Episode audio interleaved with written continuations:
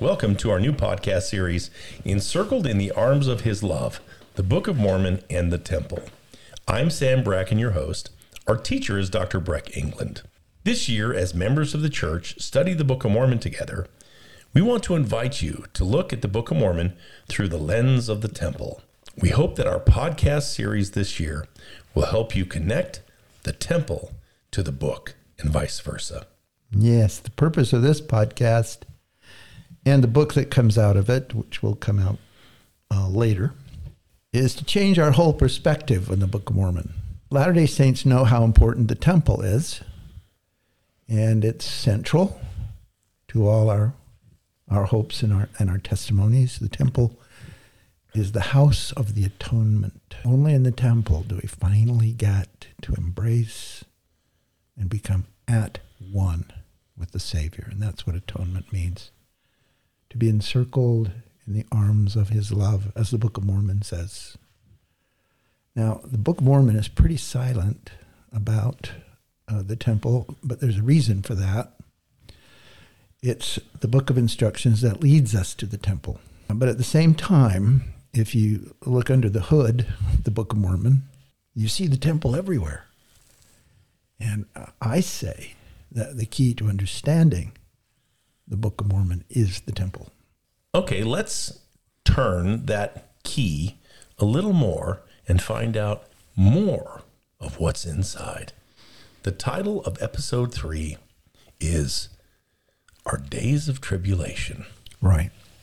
In the temple, we learn that we've been sent into this world to be tested. Quote, we will prove them now herewith, the Lord says, meaning uh, we'll test them against the materials of this earth, to see what they're made of, right?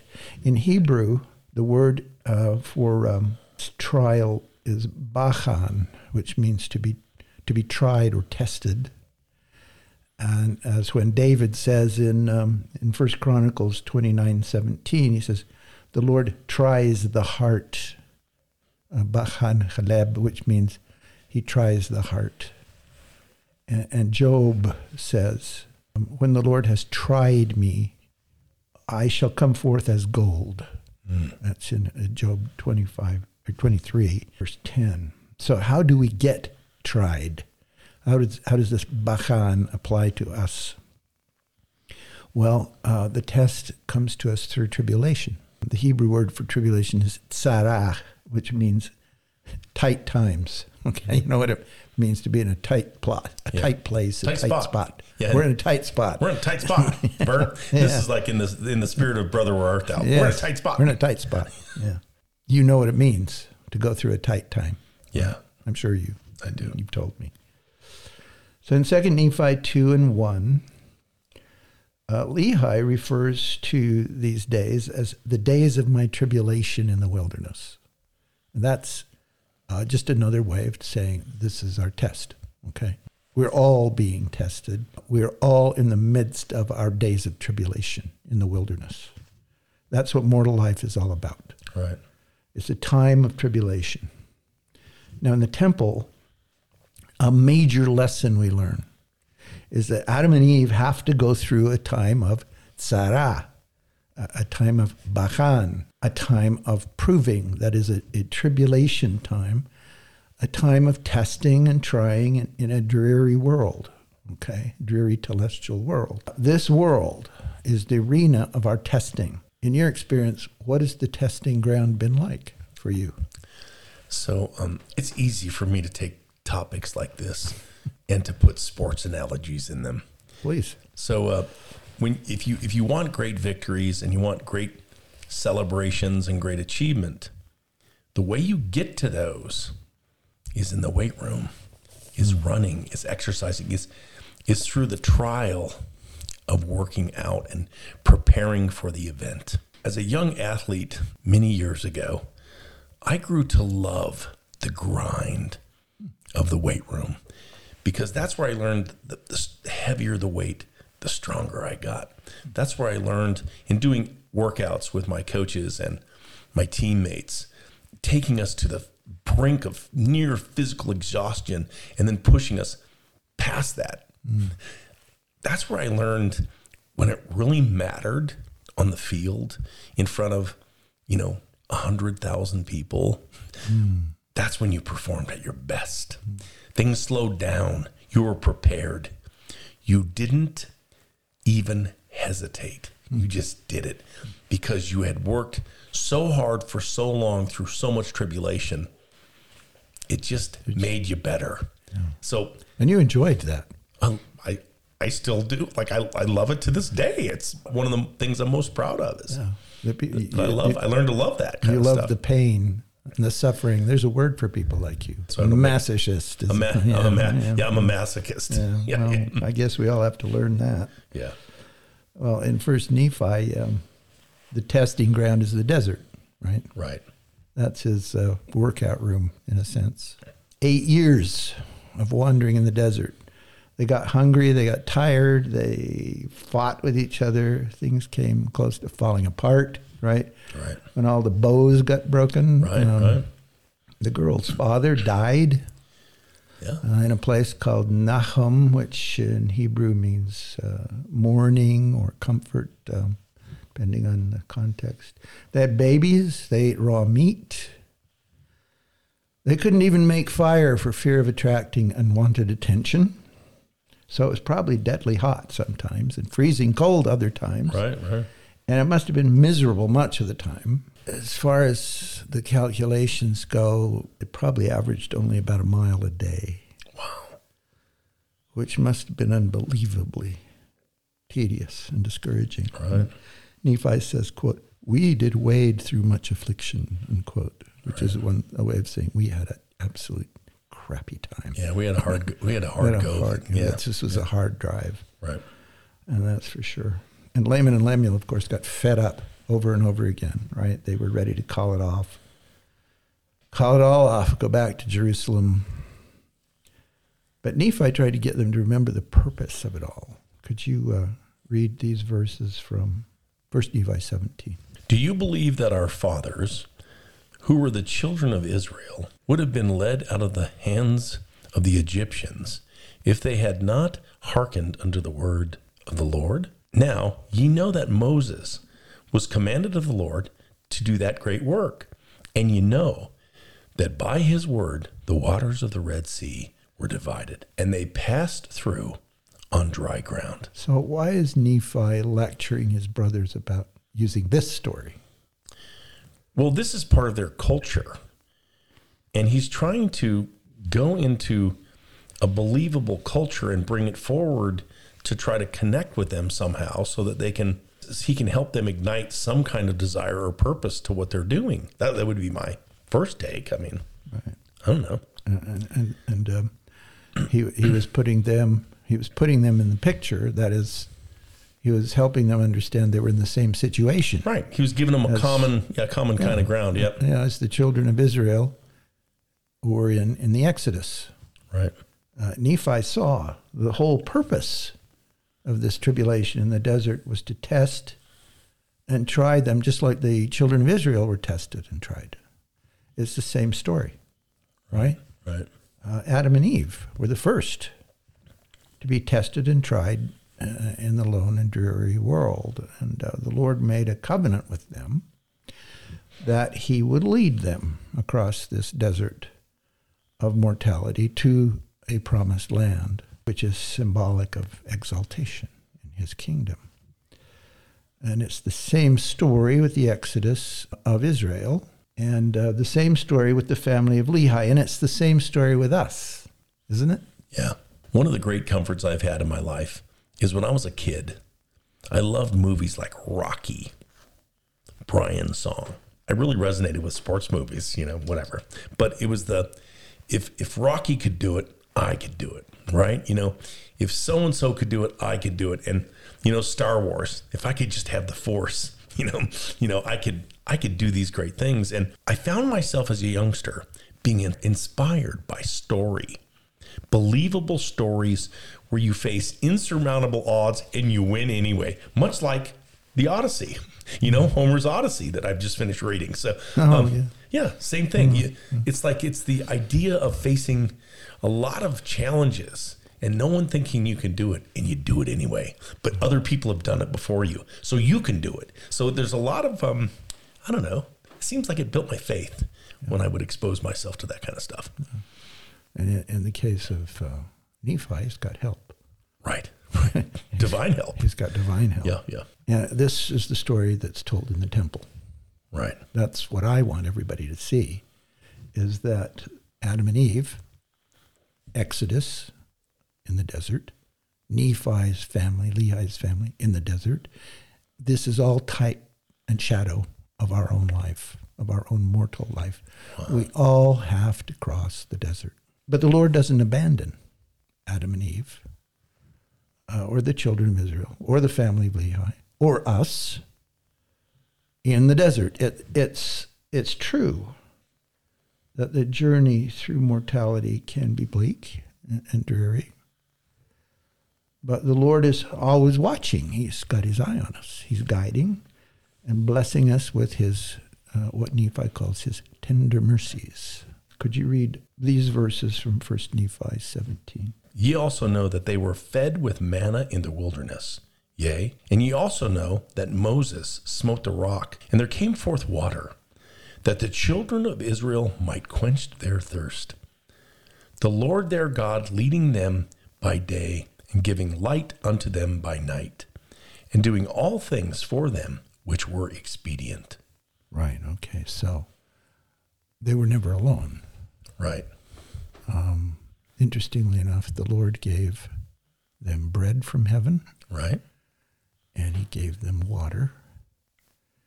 And that's what we get in the sacrament. Yeah, that's Think true. about That's very interesting. Very cool. So here they go on uh, the Exodus through the desert toward the promised land. They're thirsty, they're hungry, and they get bread and water. We get spiritual bread and water. We, well, we get actual bread and water, but for us it is a spiritual token. Right. It's a token of God's tender mercy, which is the atonement. Right. Right. Right. So these are tender mercies, which um, is one of Lehi and Nephi's favorite phrases from the Psalms. One of those tender mercies was um, the strange instrument that Lehi found outside his tent door, which he called the ball, the round ball of curious workmanship. And it was of fine brass. And, and within the ball were two spindles. Uh, one pointed the way, and, and it says, quote, and the one pointed the way whither we should go into the wilderness. I assume the other spindle pointed backwards.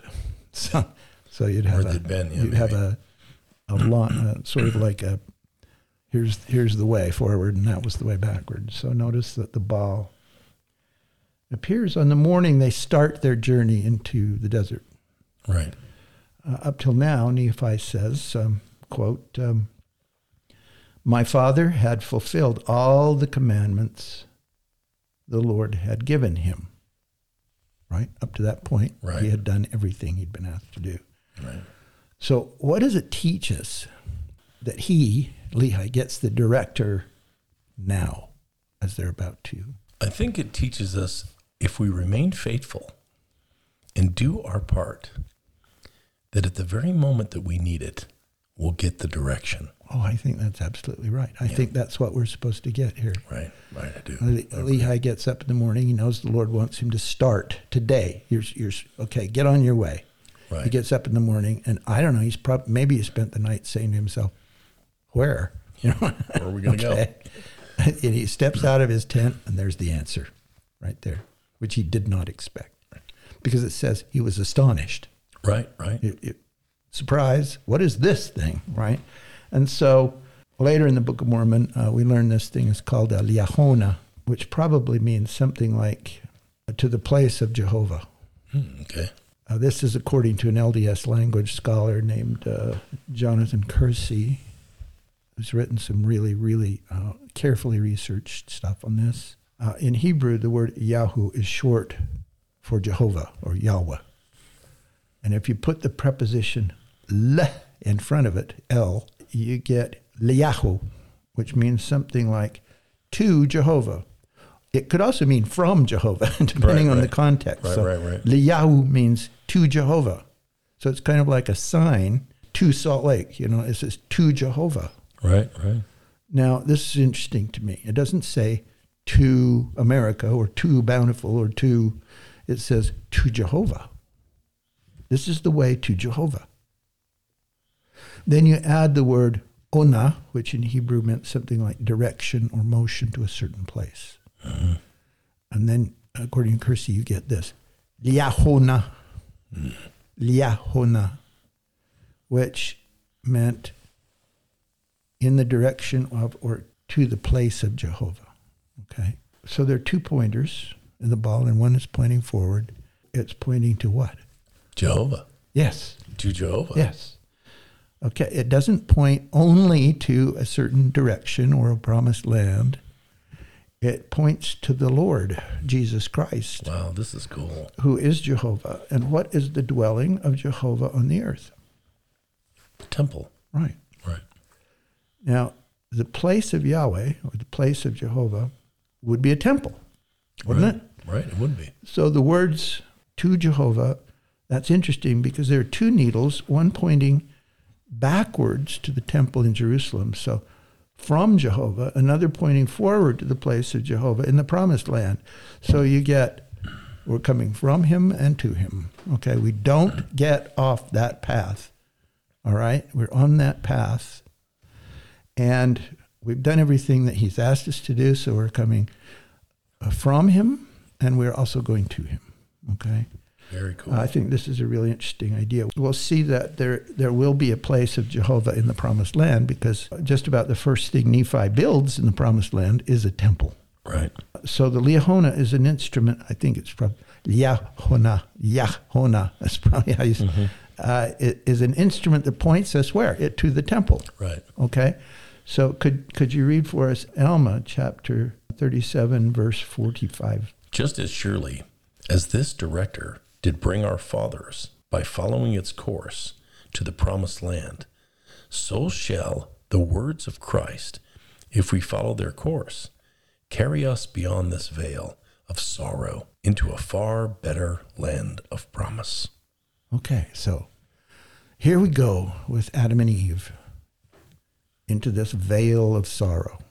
It's an interesting expression. That's that is um, just another just another way of saying this world, right? This veil of sorrow. Right. Um, but we get lots of help along the way. In in the temple, what kind of help do Adam and Eve get to cross the veil of sorrow? Well, they get true messengers, Right. right? Right. Who show up every once in a while Right. and give them direction, give them further uh, light and knowledge, give, give them the words of Christ. And for us, the words of Christ are our liahona. They are the true tender mercies for us to give us direction to get through the great tribulation of our days in the wilderness, which is Lehi's term, right? Mm-hmm. Notice that Nephi says the Liahona guides us through the more fertile parts of the land.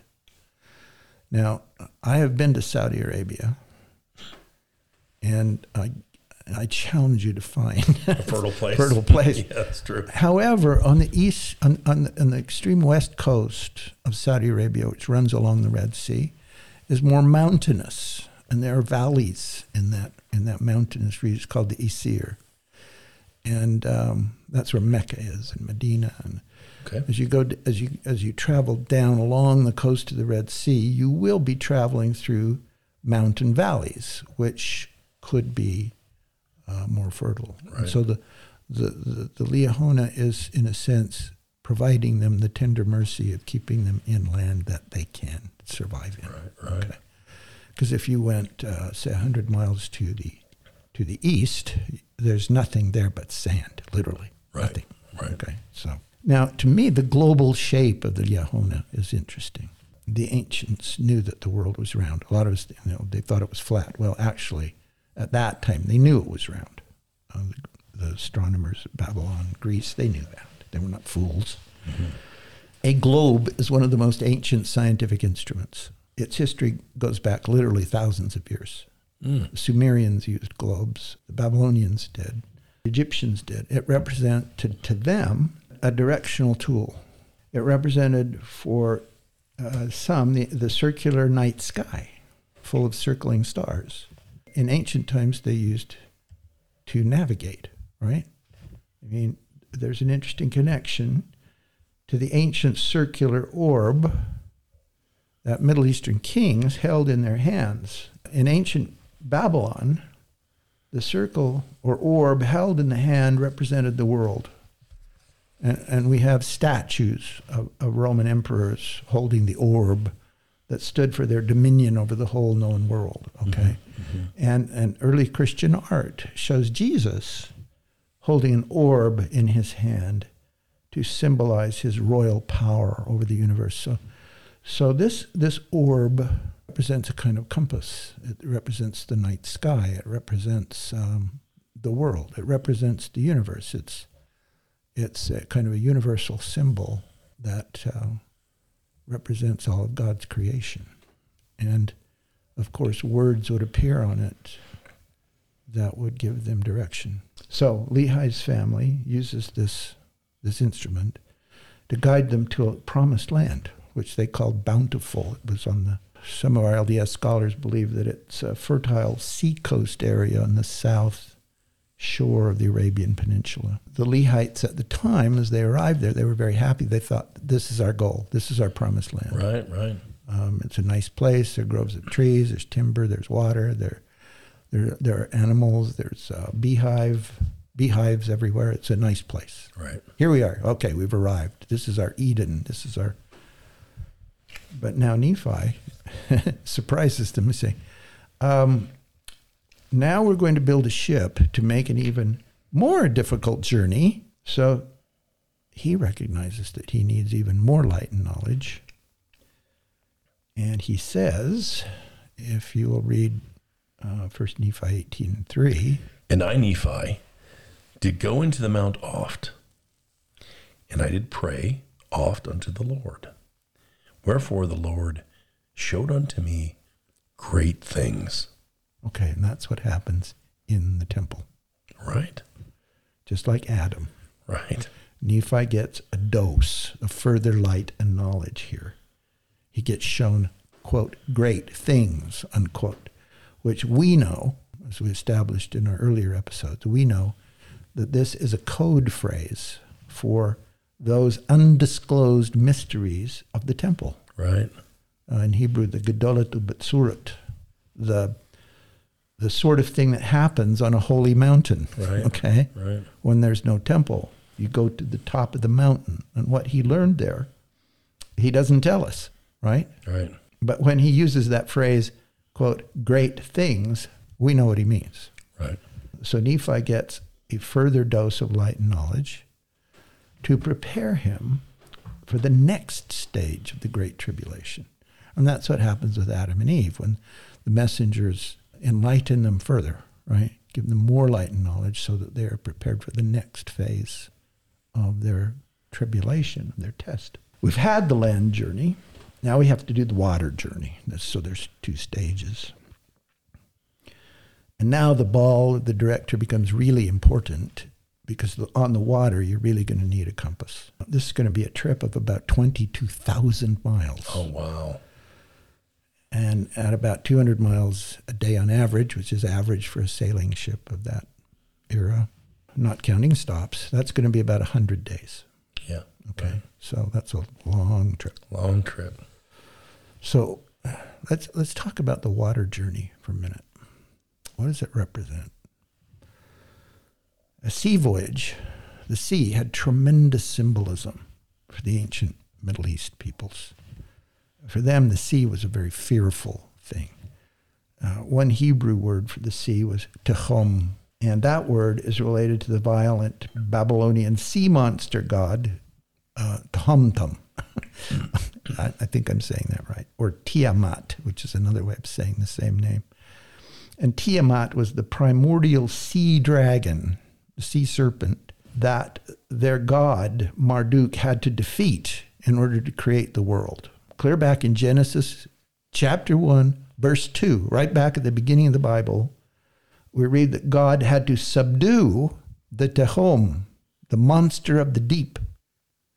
Okay, verse 2 says, uh, and the Spirit hovered over the deep. Well, what that really, if you translate that correctly, is the Spirit um, of God uh, did did uh, battle with Tehom, the, the monster of the deep. To begin the creation, he had to do this first. Now, I believe that the Tehom was a symbol of the old serpent Lucifer. He's always figured in these ancient mythologies as a dragon or a serpent. Right. And Lucifer had to be controlled, he had to be confined in the war in heaven in order to fulfill God's plan. He had to do this.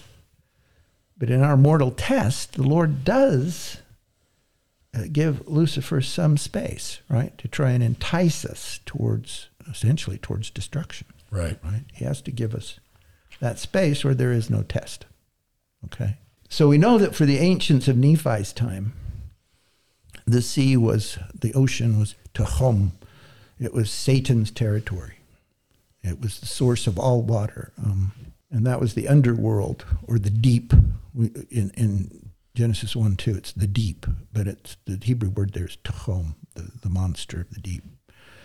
Now, in the Egyptian temple rites, now we're going over to Egypt, it's the same thing. The soul, in order to get to heaven, the soul had to travel through the underworld on a boat, which I think is really interesting. Um, there's always a boat, and, and all along the way, the soul is being menaced and threatened by what? A serpent. Right. Okay, the serpent god in Egyptian is called Apophis. And um, Apophis is constantly threatening to destroy the soul as it goes on this, uh, on this voyage, okay, on, a, on a ship.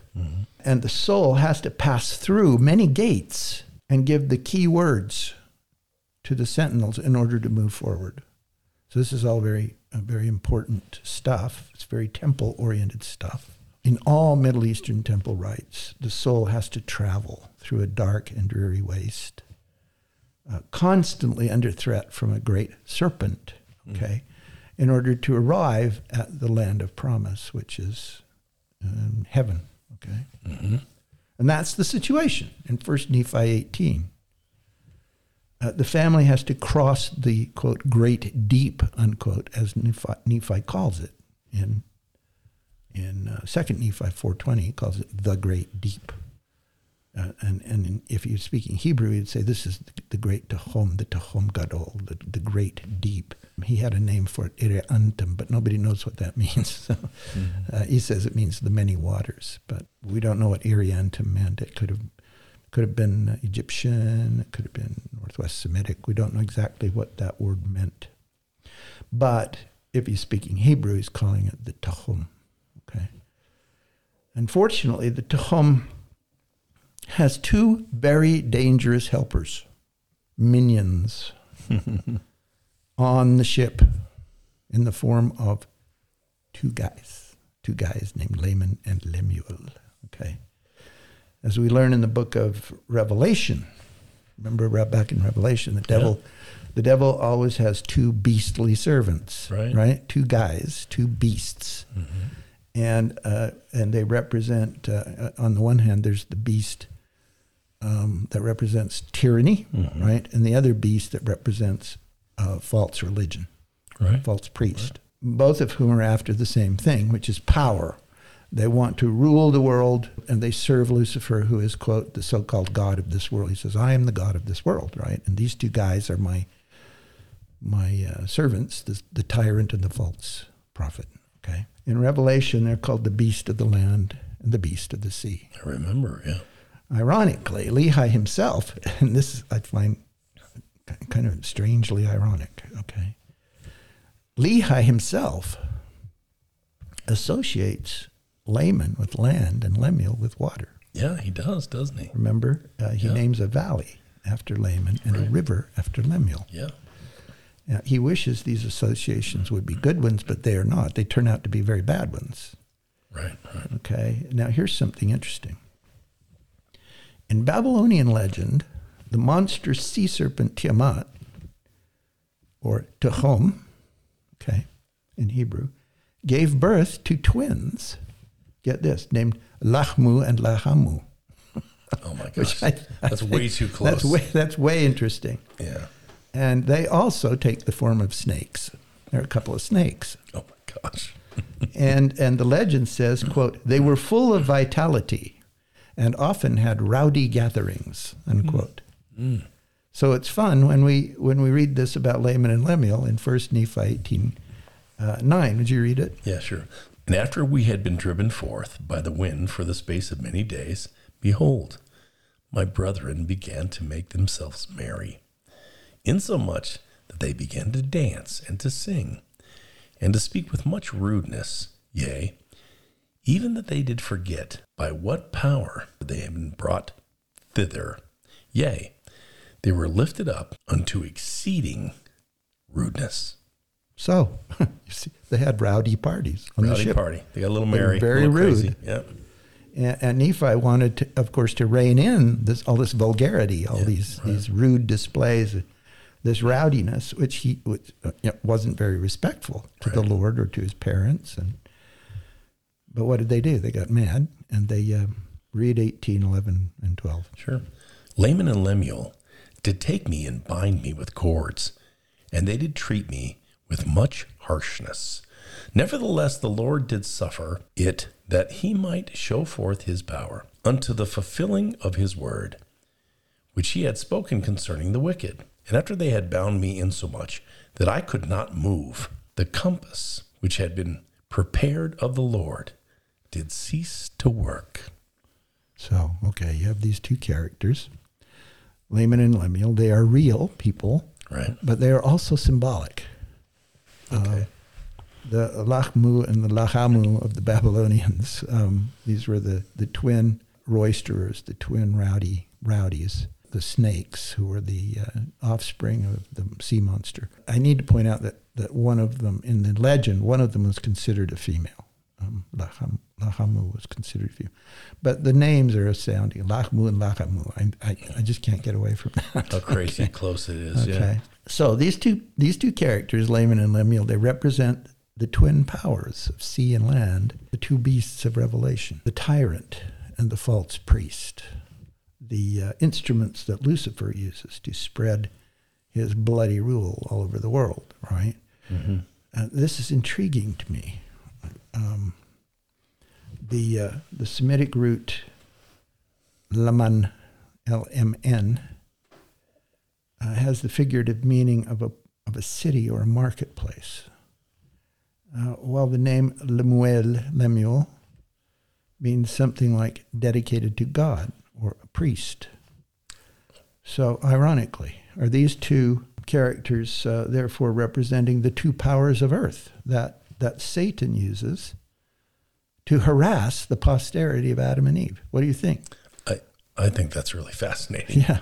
Yeah. Now, there's a- people will always say to me, okay, you read that into this. Now, do you think Nephi intended that? Intended us to get that meaning? And I, I say, well, I, I can't read Nephi's mind, but this is what I get. the correlation is uncanny. Yeah. It's just, it's really interesting. Yeah, so they, they, they the, the two characters, they see Nephi as a threat to the power they say belongs to them, right? Right, as the elder brothers. They serve the God of this world. Remember, the God of this world is saying, I'm the one in charge here. This is my kingdom, and nobody gets to say what goes on here but me, right? And he's constantly asserting his power over the earth, which is, of course, fraudulent. Right. He has no power, okay, that we don't give him. The two brothers say they have the right to rule. It all belongs to them, right? It's the great day of power for them. Hmm. So they tie Nephi to the mast with cords around his ankles and his wrists, and a terrific storm breaks out that drives the ship backwards for three days. Now that's important. So who does Nephi symbolize now? The suffering Christ. Oh, that's, yeah, the, the suffering Christ. He's the. Savior. He's, Yeah. he's bound to the cross beam of the ship, Oh my gosh. and his wrists and ankles swell up with unbearable pain. Oh my, that just blew my mind, Breck. So, so this and this ordeal goes on for three days, Yeah. a symbolic period that foreshadows the three days of darkness that happen in Third Nephi, right after the crucifixion and the three days the Savior was in the tomb. Right. So my conclusion: Nephi's suffering is a token and foreshadowing and type of the atonement of Christ, Wow. and that's what I see there, uh, and it is very, very real to me. Okay.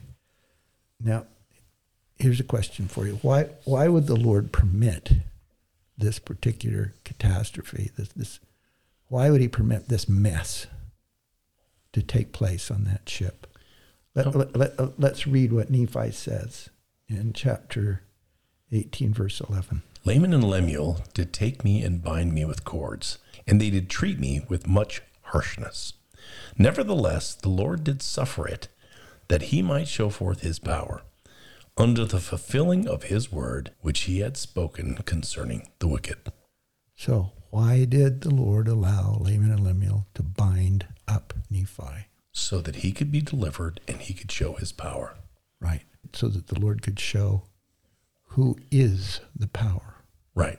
right? The Power is him. He's the power. Right. Right. These these two characters who say we're the power, it is our day of power, are of course frauds and, and just um, powerless in the face of Jehovah, who is truly in charge here. Right. He allows this so that he can show forth his power, but it is also a power of deliverance. Okay? So it was a test for Nephi, right? Will he endure it well? He does endure it well. Yeah, he did. And after that, there's smooth sailing, which is interesting to me. Right. I, I think we all have to pass through this great tribulation. Sometimes tribulation gets inflicted on us Right. uh, by the so-called God of this world and his his minions, his his his gangsters, um, as in the case of Nephi and Laman and Lemuel. Right. Um, and we have to pass through storms. And these these represent the real trials and crises of our lives. right. Sometimes we do it to ourselves Yes, yes. and we have trials because of our own Yeah. mistakes and Right. bad decisions.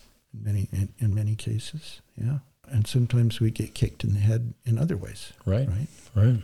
Isaiah says this. This is a great passage in Isaiah chapter 30, verse 30. The Lord shall show the lighting down of his arm with the indignation of his anger, and with the flame of a devouring fire, with scattering and tempest and hailstones. In other words, Nephi's situation. okay. The Lord shows forth his power this way in order to test us and try us, and also in order to punish the wicked at the same time, which I think is an interesting Mhm. observation. They get pushed back, right? We get pushed back all the time, Right. um, and, and we have to start over again, right? How many times have we been kicked in the head or pushed back, and golly, uh, we've lost ground. Right. Right. Many times in my life have I Yeah. had to start over. Oh, yeah, absolutely. Yeah. You have to start over Right. and do it again. Do it again. Yeah. So we get pushed back. We have to start over. We get hungry and cold and scared, like Lehi's family was. It could be physical, it could be spiritual hunger, spiritual coldness, Right. spiritual fear. Uh, the Lord allows it.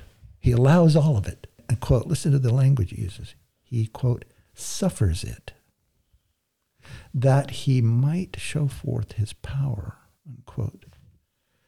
The word suffer, what does it mean?